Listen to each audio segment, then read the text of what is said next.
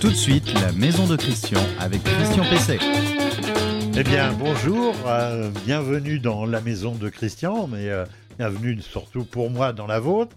Euh, donc, comme chaque semaine, je vais essayer de vous donner des conseils pour la bichonner, la rendre plus économique, d'éviter quelques pannes, quelques ennuis que vous pourriez, que vous pourriez avoir. Je vous rappelle que vous pouvez retrouver euh, chaque semaine euh, cette émission d'abord sur euh, notre page Facebook, celle de Renault Info Maison.com, donc notre site, et puis sur les principales plateformes de podcast, ainsi que sur LinkedIn, qui est une, plateforme qui est un réseau professionnel. Alors, euh, dans cette émission, euh, bien comme d'habitude, euh, je vais répondre à une question. Alors, cette question, c'est la question de Christine, qui veut isoler sa toiture par l'extérieur, mais qui s'inquiète du fait qu'elle est en partie amiantée. Donc, elle se doute que ça amoindrit peut-être le prix de sa maison. Et puis, surtout que ça va lui coûter de l'argent. On verra ça tout à l'heure. Euh, Dans le conseil de la semaine, je vais vous parler de la consommation électrique euh, des pompes à chaleur, parce que vous avez été euh, nombreux et nombreuses à m'alerter en me disant on a une pompe à chaleur, mais maintenant notre facture d'électricité, elle a augmenté. On va voir qu'il y a une raison pour ça et que c'est pas si catastrophique qu'on peut l'imaginer. J'aurai un invité. Cet invité, c'est David Rodriguez. Euh, bonjour David. Bonjour Vous le connaissez, David, c'est le juriste de la CLCV euh, qui vient régulièrement euh, nous parler d'un certain nombre de problèmes. Et là, il va évoquer un, un document qui est sorti sur le site de la CLCV concernant la rénovation énergétique. Et je finirai par l'information du jour. Alors c'est vrai que depuis un certain temps, je suis pas très drôle dans les, dans les sujets que je traite en, en sujet du jour, en info du jour. Euh, c'est là le- euh, la suite de l'effondrement euh, du balcon euh, euh, qu'on a connu à Angers en 2016 et qui a fait euh, des morts et des, victimes. Euh, ça met toujours un peu de temps pour que la justice se décide. Et bien là, on est dans une des premières étapes des procès qui ont été intentés à, cette suite. Euh, les réquisitions commencent à pleuvoir. Et on va voir que les professionnels du bâtiment, qui n'ont pas fait tout à fait ce qu'il fallait, eh bien, ont un peu de soucis à se faire. Le conseil de la semaine. Alors, le conseil de la semaine, c'est la consommation électrique des, pompes à chaleur. Alors, vous avez été de, plus en plus nombreux, évidemment, à vous équiper de pompes à chaleur euh, ces dernières années. Ce sont des centaines de milliers de pompes à chaleur qui ont été installées, notamment, euh, l'an dernier. Euh, et vous vous interrogez parce que vous voyez votre facture d'électricité qui a flambé. Je ne parle pas de l'augmentation du prix de l'électricité, mais je parle là de la consommation.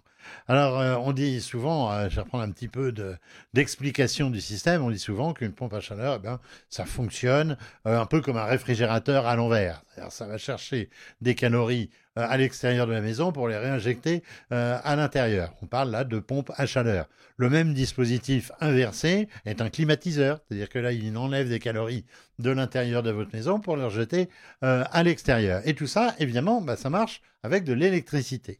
Alors l'intérêt du système de la PAC, c'est que lorsqu'on puise, euh, lorsqu'on utilise, pardon, un kilowatt euh, d'électricité, on en restitue 4 à l'intérieur. Donc évidemment, c'est très intéressant euh, sur, sur ce point. Sauf que lorsque vous aviez un dispositif de chauffage, par exemple au fioul, qui n'utilisait pas d'électricité, eh bien fatalement, puisque vous puisez malgré tout de l'électricité pour faire fa- fonctionner votre pompe à chaleur, eh bien, inévitablement, la facture d'électricité, euh, elle augmente. Alors, évidemment, ce qu'il faut faire pour avoir une idée véritablement de l'économie réalisée, c'est non pas prendre sa facture d'électricité antérieure, mais comparer sa facture actuelle avec la facture de chauffage que vous aviez.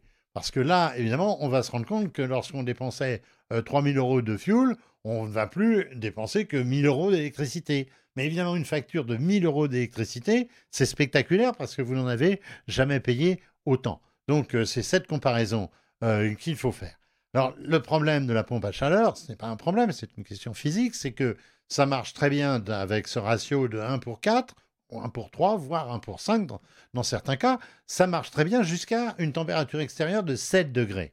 Alors après, ça continue à marcher, c'est-à-dire que comme le, disent les fabricants de pompes à chaleur, vous pouvez euh, avoir encore votre chauffage euh, quand il fait moins 10 ou moins 15. Oui, d'accord, mais à ce moment-là, eh ben, ça consomme de l'électricité autant qu'un euh, radiateur à système Joule, autrement dit, qu'un grille-pain. Donc ce qu'il faut, absolument, ce qu'il faut, c'est arriver à produire du chauffage avec une autre énergie, par exemple du bois ou du granulé en complément à ce moment-là, ou bien, autre solution, euh, prendre une pompe hybride, la pompe hybride, notamment gaz, eh bien, elle n'utilise le gaz que lorsqu'il fait vraiment froid. Donc, euh, ça devient, à ce moment-là, on, peut dire qu'on utilise la meilleure des énergies au meilleur moment.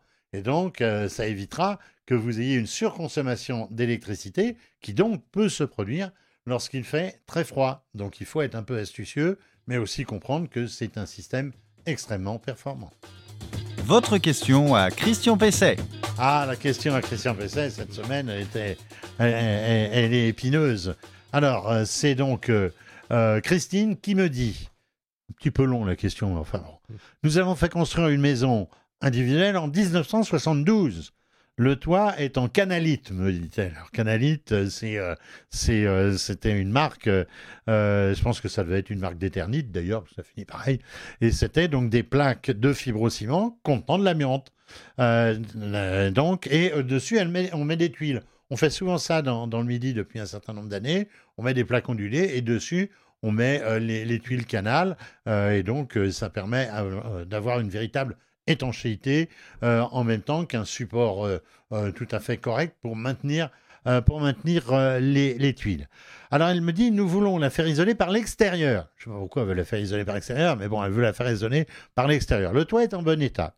On nous dit qu'un toit avec de l'amiante dévaloriserait le prix de la maison. Ah tiens, pardi.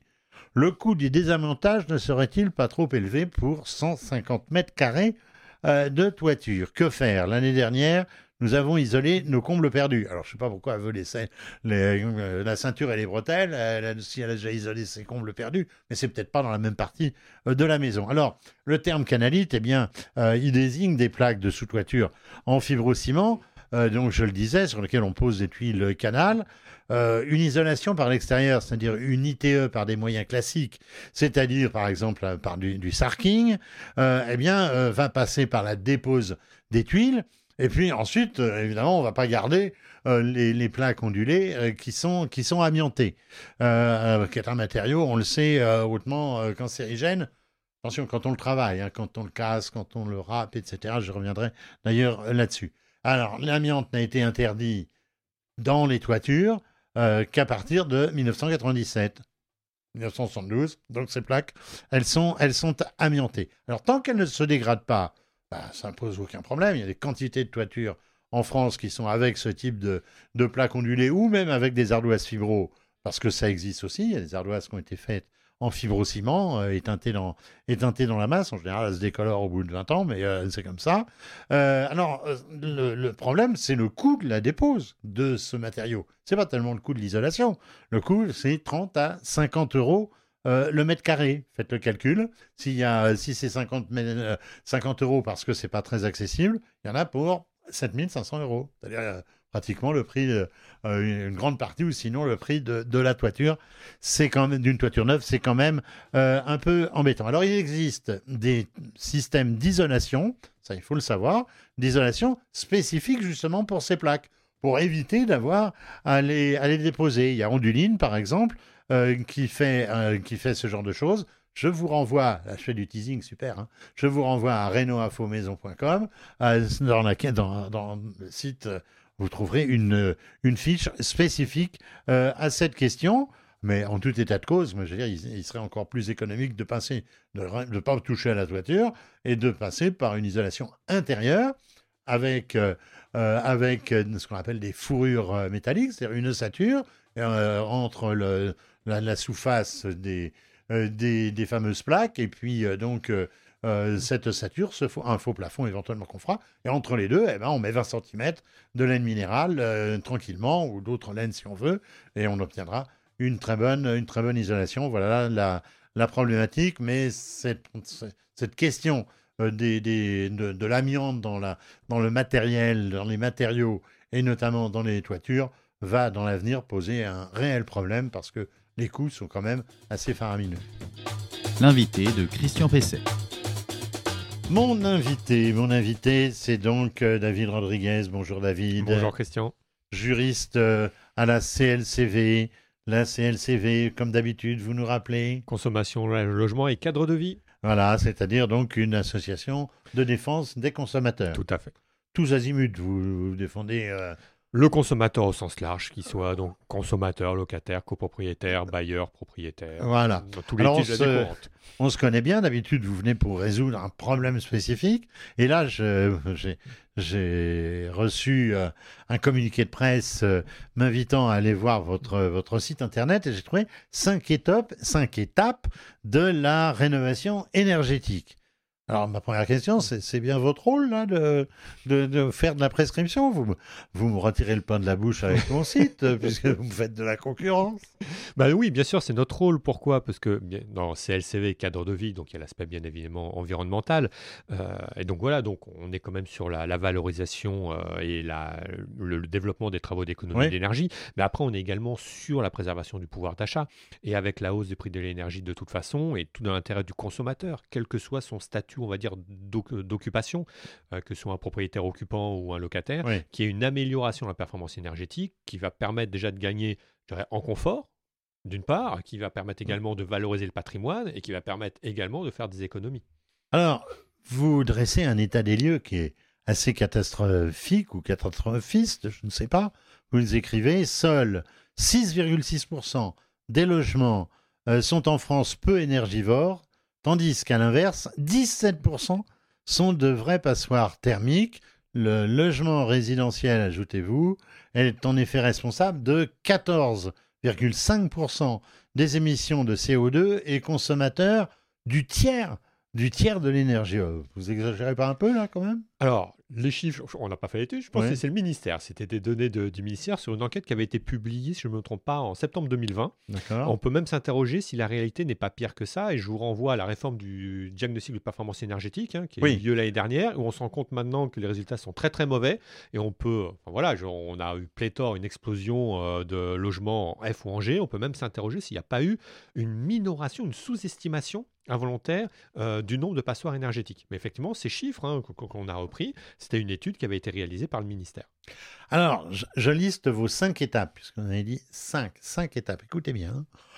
Euh, déterminer les travaux à réaliser, évaluer les coûts des travaux, établir un plan de financement, lancer et suivre le chantier, réceptionner les travaux. Alors moi, je vais vous dire, euh, ça fait beaucoup de choses. Si vous deviez donner une ou plusieurs euh, priorités, ce serait quoi? Priorité, c'est les deux premiers. C'est déjà, il faut déterminer euh, quels sont les travaux que l'on doit réaliser, les travaux les plus efficaces. Et après, voir comment est-ce qu'on peut procéder à leur subvention. Alors, si on est en maison individuelle, est-ce qu'il faut peut-être faire venir un expert, réaliser un diagnostic pour voir quels seraient les travaux, même si on connaît également sa maison. Donc, on peut se douter que la toiture ou l'isolation extérieure, voilà, on, on- on peut le savoir euh, de sa propre initiative, de sa propre connaissance de- du bien. En copropriété, peut être plus compliqué, il ne faut pas oublier, on a un diagnostic de performance énergétique un DPE collectif qui doit être réalisé hein, sur du 2024-2025 au 1er janvier 2024, 25 et 26 selon la taille de la copropriété. Et en parallèle, on a un plan pluriannuel de travaux qui doit être mis à l'ordre du jour des prochaines assemblées générales en oui, j'ai 2023, vu ça. 24 et 25. Donc il y a déjà une incitation aux pour les copropriétaires à réaliser des travaux, ou du moins à faire une étude. Donc si vous êtes dans un immeuble collectif, oui, il faut se rapprocher euh, d'un expert pour voir quels sont les travaux là encore à prioriser. Donc on va être sur, euh, sur l'ITE, hein, rénovation extérieure, la chaudière peut-être également.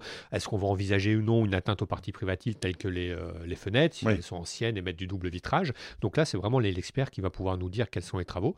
Et en parallèle, il va falloir effectivement s'interroger sur le plan de financement. Donc euh, vous-même, est-ce que... Et toutes les aides qu'on peut, toutes voilà, les aides qu'on peut c'est ça, c'est-à-dire qu'on va voir quelles sont les aides euh, qui existent, ma prime rénov ou non, euh, voir les aides qui existent de l'ANA au niveau local, euh, les certificats d'économie d'énergie, et puis après, qu'est-ce que je peux faire également en termes d'emprunt emprunt, emprunt, ban- emprunt bancaire ou en copropriété là encore, quels vont être les dispositifs de, pour thésauriser en quelque sorte, pour faire une petite cagnotte euh, et le mettre de côté pour que la dépense soit plus, euh, plus facilement supportable par l'ensemble des copropriétaires. Je rappelle à ce sujet-là qu'on a quand même un fonds de travaux qui est obligatoire en copropriété, c'est 5% du montant euh, du budget prévisionnel. faut pas hésiter à aller au-delà éventuellement. Ça peut permettre de préfinancer ce type de travaux. D'accord, et puis il doit y avoir des prêts, j'imagine aussi. Donc voilà, on a également des prêts qui existent sur la nature des travaux. D'accord. Alors, euh, je vois évidemment euh, dans, dans tout cela la nécessité, c'est induit de faire des, de faire des devis. Alors, euh, moi, ça me semble parmi les sources de conflits les plus euh, fréquentes avec les, avec les, entreprises. Euh, euh, vous pouvez nous rappeler un peu ce qu'il doit y avoir dans, dans, un devis de mémoire là. Alors, on a un arrêté de 2017 hein, qui, fournit la liste des informations qui doit reprendre un, un devis qui est effectué par un professionnel en termes d'intervention, de dépannage, de réparation, de remplacement chez un consommateur, chez un particulier. On a effectivement toutes les coordonnées déjà euh, du professionnel, du client également, la date d'établissement du devis. Et puis après, surtout, on a tout, le prix. Et on va décomposer le prix euh, de façon, est-ce que c'est euh, linéaire, est-ce que c'est par heure, hors taxe TTC, quelle est la valeur du, du bien. Donc on doit vraiment avoir, selon les travaux, bien évidemment, si on va refaire une toiture, donc on va avoir effectivement un métrage euh, genre au, Oui. au linéaire, au mètre carré, puis après sur la sur, sur l'ensemble de, de la surface. Alors, est-ce que est-ce qu'il doit y avoir toujours la distinction entre les matériaux et la main-d'œuvre? Donc Parce là, que- il faut, il faut, il faut Parce que effectivement. moi, je vois des quantités de devis, on vous met le, le métrage et puis on vous met un chiffre. Alors, on doit effectivement avoir ce distinguo. Il doit y avoir Ce, distinguo. ce distinguo, on notamment. peut, on peut tout à fait, euh, tout à fait l'exiger. Euh, alors, dans, dans- je reprends votre, votre article. Dans l'article sur votre site, euh, vous mettez en relief le rôle de l'accompagnateur euh, Rénov. Alors, j'en ai parlé à, à plusieurs reprises. Euh, je crois que c'est par Solia qui commence à y avoir des, des, des premiers, euh, euh, les premiers sur les, sur, sur les, dans les maisons, euh, sur, les, sur les sites de futurs chantiers.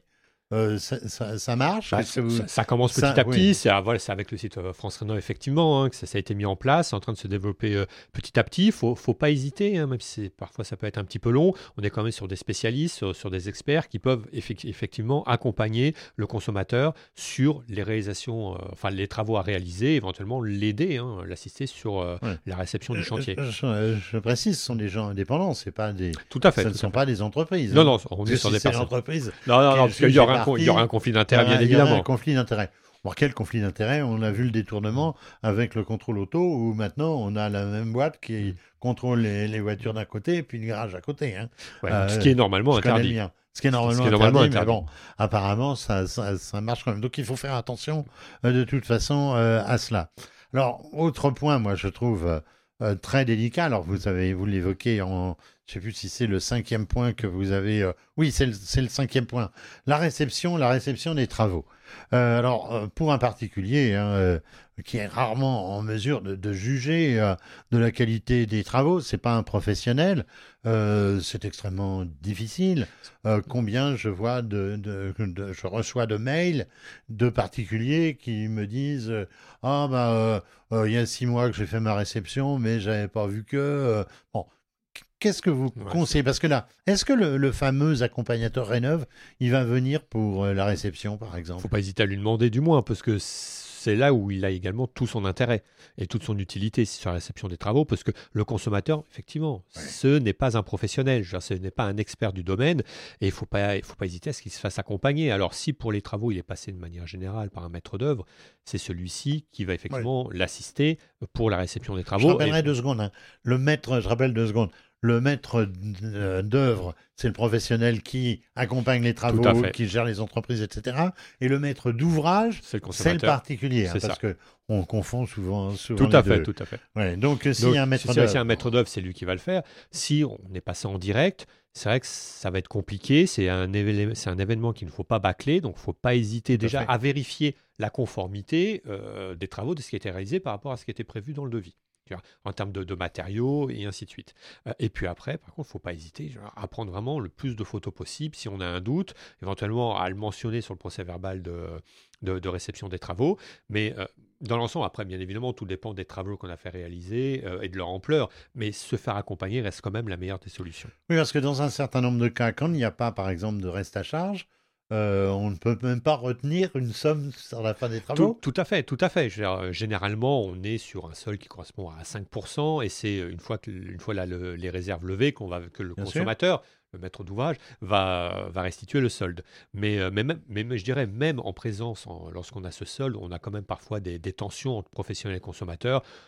Notamment en matière de construction de maisons individuelles, où euh, il y a un peu le chantage à la clé, hein, comme ça a déjà pu se, se voir. Alors, euh, en tant qu'association de consommateurs, j'imagine que vous êtes euh, aux premières loges pour voir les arnaques, les, les, les indélicatesses les, les plus courantes qui, qui se, qui se Ah. révèlent en rénovation énergétique. C'est quoi ce à quoi Alors, il faut vraiment Ah, les, faire attention? Oui, alors les arnaques, il faut faire attention par rapport au démarchage, à tout ce qu'on nous dit, à savoir les travaux à 1 euro, mais d'abord vous préfinancez, et puis après on verra euh, ce qu'il en est effectivement. Donc il faut vraiment faire très attention à ça. On est plutôt majoritairement, même si les arnaques euh, existent, hein, je euh, n'hésitez pas d'ailleurs à aller sur le site internet, à vérifier si l'entreprise est bien euh, effectivement labellisée, certifiée RGE, reconnu garant de dans, dans sa l'environnement. discipline d'ailleurs. Dans, sa, discipline, tout à fait, pour savoir si elle est habilitée euh, à réaliser ce type de travaux, et même tout simplement pour savoir si l'entreprise existe vraiment. Euh, je- on, on peut voir euh, des situations de ce type. Donc déjà, première chose. Puis après, le plus souvent, les litiges sont plutôt, relèvent plutôt de malfaçon. Durée du chantier, euh, le chantier, la durée qui n'est pas respectée, donc il va avoir tendance un petit peu à, s'éterniser.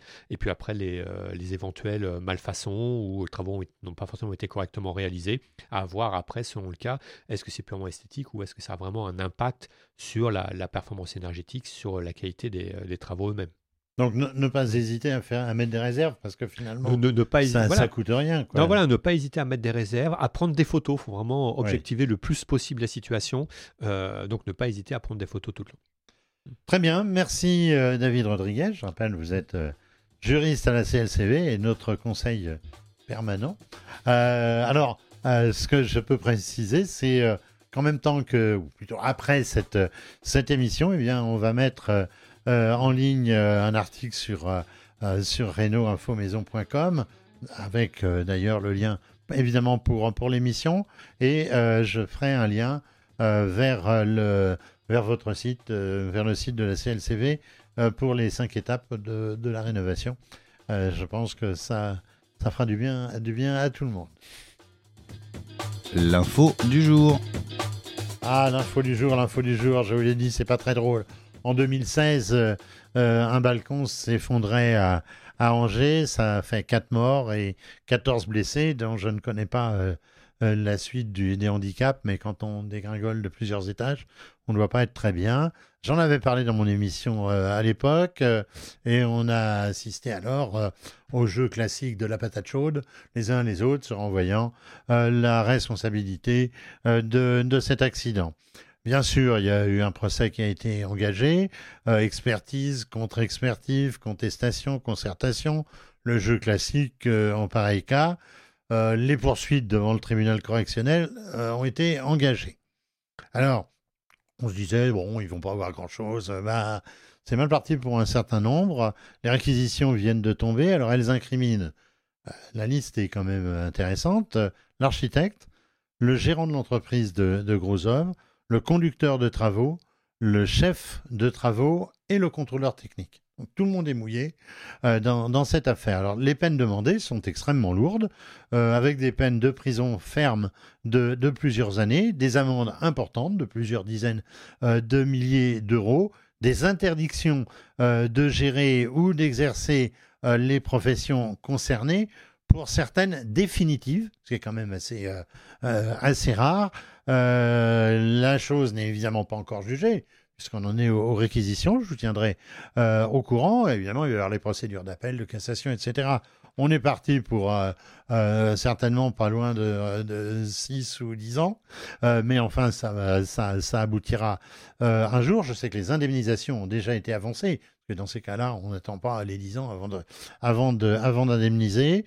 Euh, c'est véritablement, je pense, salutaire euh, que euh, de lever l'omerta sur ce- cette problématique des balcons, mais du coup, ça va faire un peu jurisprudence pour le reste, dès l'instant que ça engage, ça engage la, la- sécurité.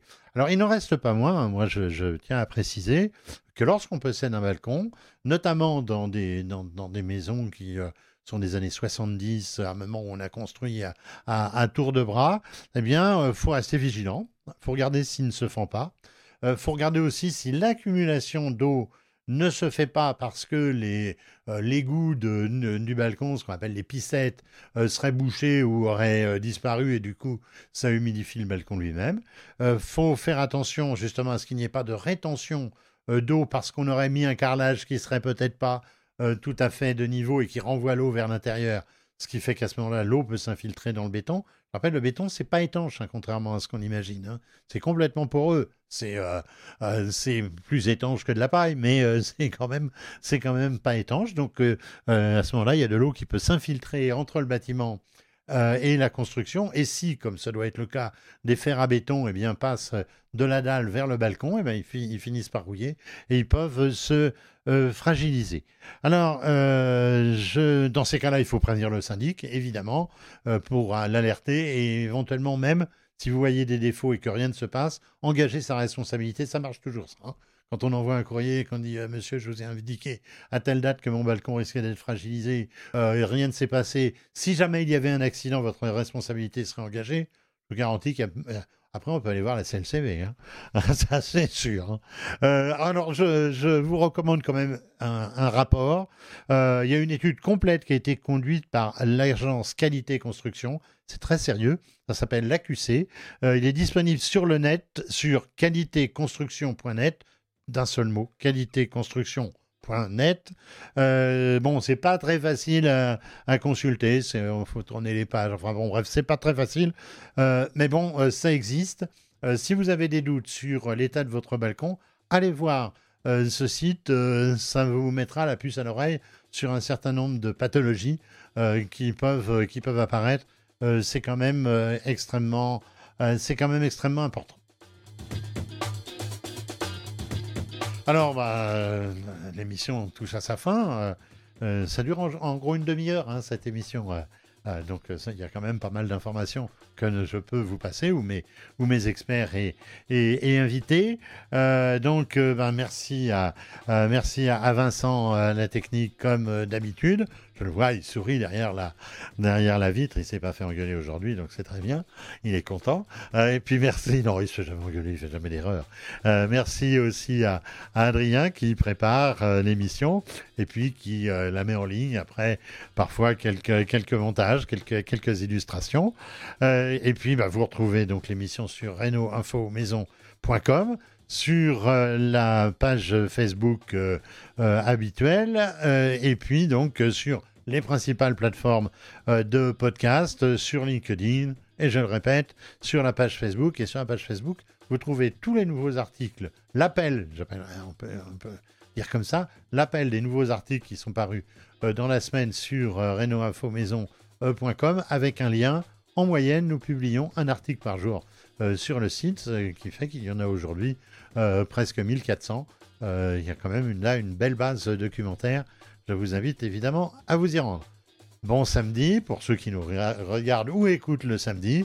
Et puis travaillez bien euh, pendant toute la semaine. Entretenez votre maison. Et comme je le dis souvent, n'hésitez pas à faire appel euh, à des professionnels qui euh, sont quand même les plus compétents pour faire notamment les travaux lourds ou les travaux qui, comme un balcon, peuvent concerner la sécurité. À la semaine prochaine.